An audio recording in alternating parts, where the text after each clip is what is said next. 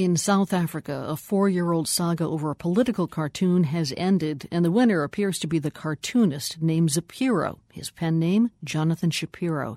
Yesterday, South Africa's President Jacob Zuma announced that he was dropping all the charges against Zapiro over a cartoon that was published in 2008.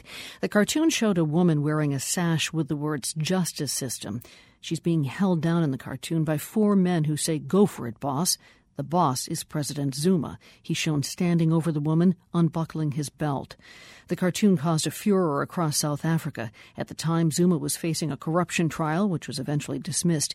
He'd also recently been cleared of rape charges. Zuma sued the cartoonist. He sought about a half million dollars in damages.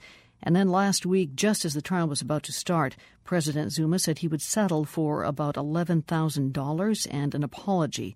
The cartoonist, Zapiro, laughed it off. Well, yesterday, Jacob Zuma dropped the case entirely. His office said in a statement that although the cartoon was an affront, he wanted to avoid a precedent that could limit free speech. President Zuma has championed legislation in recent years that critics say could muzzle the press. He faces re election in December for the leadership of the African National Congress. You can see the original cartoon and Zapiro's cartoon in response to the dropping of the case at theworld.org.